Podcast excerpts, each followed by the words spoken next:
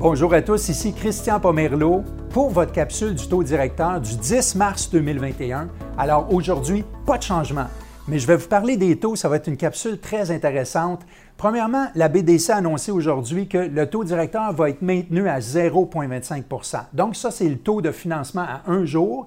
Et le taux d'escompte pour les institutions financières, c'est 0,5% et le taux de rémunération des dépôts à 0,25% la BDC va maintenir son programme d'assouplissement quantitatif et les achats d'actifs par le gouvernement euh, pour maintenir les liquidités dans le système vont continuer au rythme de 4 milliards par semaine. Maintenant, je vais vous parler des taux. Qu'est-ce qui s'est passé dernièrement avec les taux? L'un des taux les plus importants que les investisseurs immobiliers aiment suivre est certainement celui des obligations hypothécaires du Canada, communément appelé CMB pour Canadian Mortgage Bond. Et ce, ce taux y sert de base pour plusieurs prêteurs pour les prêts assurés et la titrisation. Et depuis trois semaines, les investisseurs ont été foudroyés avec une hausse assez importante. Et maintenant, je vais prendre le temps de vous expliquer un peu la base de la construction des taux et ce qui s'est passé. Alors, premièrement, plusieurs prêteurs qui utilisent comme base les obligations hypothécaires du Canada vont prendre ce taux et y ajouter l'écart dont ils ont besoin pour fonctionner en incluant aussi leur profit. Puis cet écart-là s'appelle le spread. Euh, auquel, anglais, là, auquel il ajoute une couverture pour se protéger en vertu du, délai qui entre le moment où le taux est acheté sur le marché et que les fonds sont déboursés. Ça, c'est appelé le hedge. Alors, les trois ensemble vont composer le taux qui est offert au client. Alors maintenant, je vais vous expliquer dans les derniers mois ce qui s'est passé avec le taux des obligations euh, hypothécaires du Canada ou le CMB et je vais vous partager un peu ce qui s'est passé dans les huit derniers mois. Alors, premièrement, dans le jargon des prêteurs et des courtiers, au lieu de parler de pourcentage, on va plutôt utiliser euh, les points ou des bips. Alors, euh, c'est juste pour vous le partager. En fait, dans le mois de juin 2020, fait que là, je reviens d'à peu près huit mois, les obligations hypothécaires, les CMB, ont frappé un creux à 0,56% Donc, nous, on disait 56 points. Et pour les 3-4 mois qui ont suivi, le CMB s'est tenu à peu près entre 60 et 65 points environ. Et de la mi-octobre à la mi-décembre 2020, il a plutôt monté un peu pour se, maintenir pas mal dans les 60 à 75 points. Et, puis ensuite, euh, pour le tournant de l'année, il est monté dans les hauts 70 et 67, 78, 79% pour virer en 2021. Ensuite, il a rediminué pour se maintenir un petit bout de temps dans le bas des 70. Ça se gâte le 4 février 2021, le jour de ma propre fête. Alors, à partir de ce moment, le CMB a commencé à grimper de 2 à 3 points par jour et ensuite même une légère accélération à environ 4 points par jour d'augmentation. Déjà à ce moment-là, les investisseurs commençaient à se questionner. Puis on recevait des appels pour savoir qu'est-ce qui se passait dans le marché, qu'est-ce qui se passe avec les taux. Mais le coup de grâce est arrivé le 25-26 février avec une prise de 26 points en deux jours. Bon, Heureusement, le lendemain, il y a une fluctuation à la baisse de 16 points qui est venue mettre un bombe sur tout ça un peu. Puis en ce moment, au moment où on se parle, ce même taux obligataire-là oscille autour de 1,26 à 1,28% Alors, plus concrètement, juste pour vous donner un petit peu un exemple de ce que euh, ça veut dire au niveau d'une hypothèque, si je prends un exemple de 2 millions qui aurait été signé en juin 2020, on aurait pu avoir un taux là, de 1,4 Là, si vous avez signé un taux à 1,32 ou à 1,42, appelez-moi pas. Là. Je vous donne une, ordre de grandeur à peu près. Donc, on aurait pu signer à peu près 1,4 et le même prêt aurait eu environ 1,5 en janvier, 1,55 euh, en janvier, donc à peu près 15-20 points de plus. Et aujourd'hui, ce même taux pour le même prêt oscillerait beaucoup plus autour de 2 2,05 Donc, on peut voir qu'il y a eu définitivement une hausse. Les prêteurs qui sont impactés directement dans ces mouvements de taux du CMB sont souvent les prêteurs spécialisés ou les prêteurs virtuels qui fonctionnent avec des bassins de titrisation, ce qu'on appelle souvent des pools. Euh, les prêteurs standards, eux autres, comme les grandes banques à charte, peuvent avoir une façon différente de calculer euh, leur taux qui est plus basé sur leur coût des fonds. Euh, puis ils vont, ils vont certainement réagir parce qu'eux autres aussi sont influencés par les obligations, mais pas les mêmes obligations. Donc, ils peuvent réagir, mais un peu plus lentement, avec quelques jours ou une semaine ou deux de délai. Mais l'inverse est aussi vrai quand les CMB baissent euh, les prêteurs virtuels vont baisser comme directement, tandis qu'il va y avoir un délai avec les prêteurs un peu plus euh, standards. Alors, qu'est-ce qui a causé cet impact-là maintenant? Qu'est-ce qui a causé cette hausse-là? Il y a deux grands éléments, mais il y en a plein, il y a plein de facteurs, là, mais deux grands éléments majeurs. Et dans les deux éléments, euh, ça tient principalement sur la croyance des gens et leur expectative des mouvements économiques qui commencent à s'accélérer. Alors, numéro un, premièrement, la vaccination semble assez fonctionnelle à travers le monde. Les cas de COVID euh, diminuent et la mortalité aussi. Puis au Canada, cette perspective a été partagée par la majorité des gens et des chefs d'entreprise. Donc, il y a une croyance quand même assez favorable à une reprise économique très importante en 2021. Alors ça, ça a un effet direct sur les obligations et sur le marché de l'investissement. Deuxièmement, on a subi les contre-coups aussi de la croyance de la population américaine dans un retour à une période inflationnaire très importante et beaucoup plus rapidement que prévu. Les éléments ici sont le fait que probablement le prix des matières premières continue d'augmenter et rapidement.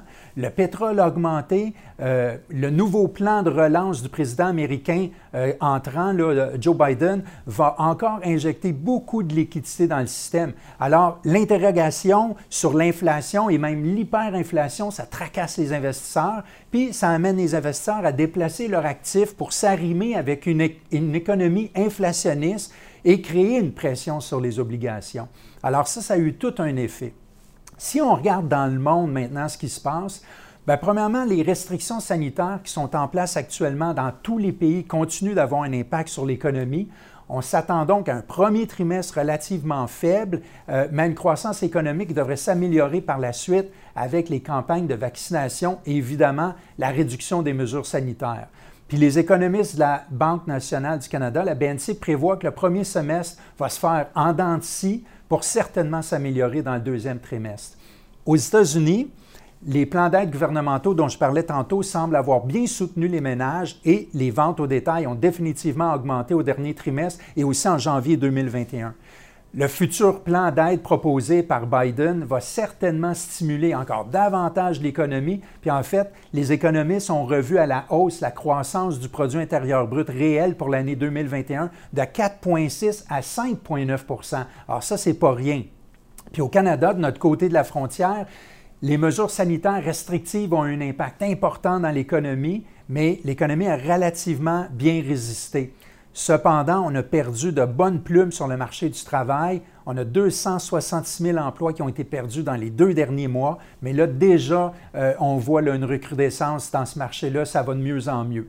Selon les économistes de la BNC, le scénario de croissance pour l'année 2021 au Canada a été relevé à 4,2 Maintenant, on a des capacités excédentaires importantes à combler. Donc, l'inflation est très basse présentement dans le bas de la fourchette. La fourchette euh, de la Banque du Canada, c'est toujours 1 à 3% Donc, on se tient dans le bas de la fourchette, mais ça devrait remonter dans des prochains mois pour aller frapper le haut de la fourchette, le 2,5-3% mais temporairement pendant cette reprise-là. Et au Québec, la réouverture progressive de, plusieurs commerces a un impact direct et entraîne un rebond de toute l'activité économique. Maintenant, il reste quand même de l'incertitude, puis il y a des grandes questions.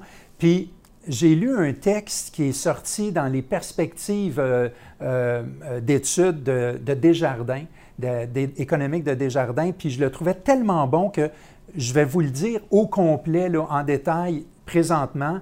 Euh, parce que ça parle vraiment des grandes questions et de l'incertitude. Alors, ça va comme suit. Euh, l'évolution de la pandémie du COVID-19 demeure la principale incertitude entourant les perspectives économiques et financières. À court terme, le risque reste tourné vers un sursaut de la seconde vague, ou même une troisième vague qui forcerait un prolongement des mesures sanitaires en place ou même l'introduction de mesures encore plus contraignantes pour l'économie. Et les effets négatifs sur les profits des entreprises et sur les bourses seraient encore plus importants et les risques d'une crise financière augmenteraient. La distribution plus rapide que prévu des vaccins contre le COVID-19 pourrait amener une croissance économique plus rapide en 2021, mais un tel scénario s'accompagnerait d'une remontée plus forte des bourses, des taux d'intérêt et des prix des matières industrielles. Aux États-Unis, la croissance économique pourrait être revue à la baisse si le Congrès américain n'adopte pas le plan d'aide proposé par le président Joe Biden et d'autres incertitudes ont trait à l'après-pandémie. Des secteurs pourraient souffrir longtemps des entraves à la consommation, à la production et aux échanges commerciaux. Les conséquences à long terme des mesures budgétaires et financières adoptées durant la pandémie pourraient aussi bouleverser les perspectives au-delà de 2021.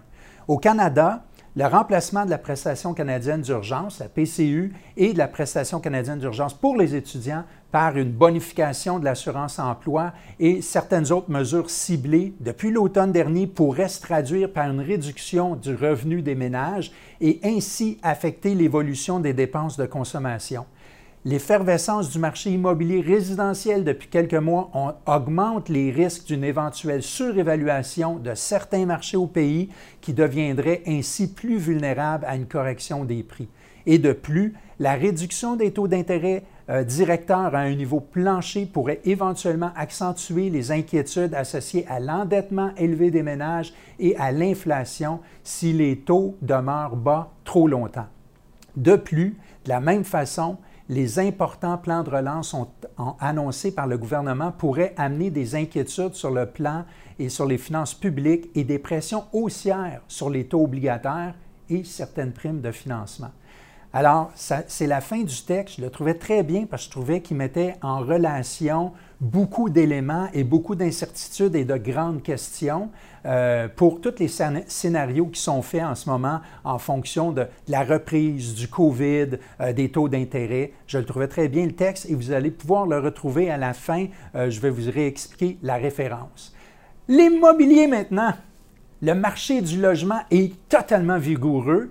Même si les taux ont grimpé dernièrement, c'est toujours un environnement de taux faible. On est encore dans les 2, 2 points quelques pourcents. C'est, comme du jamais vu. Alors, on est encore faible. C'est sûr que si on se compare à il y a 4, 5, 6 mois, on se dit, oh wow, les taux ont vraiment augmenté. Mais prenez du recul puis regardez ça froidement.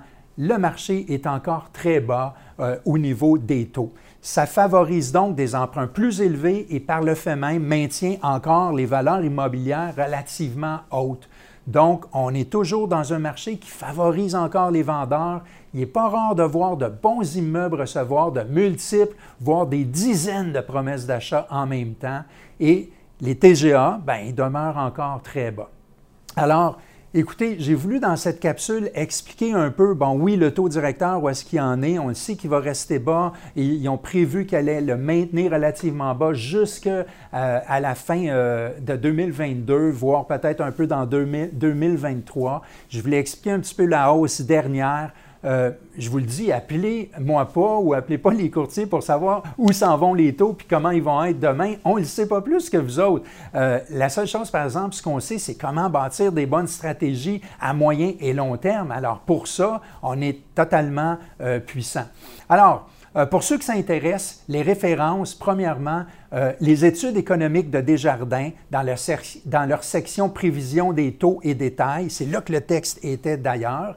Il y a les annonces et communiqués de la Banque du Canada, évidemment, et le mensuel économique de la BNC dans la section marché financier.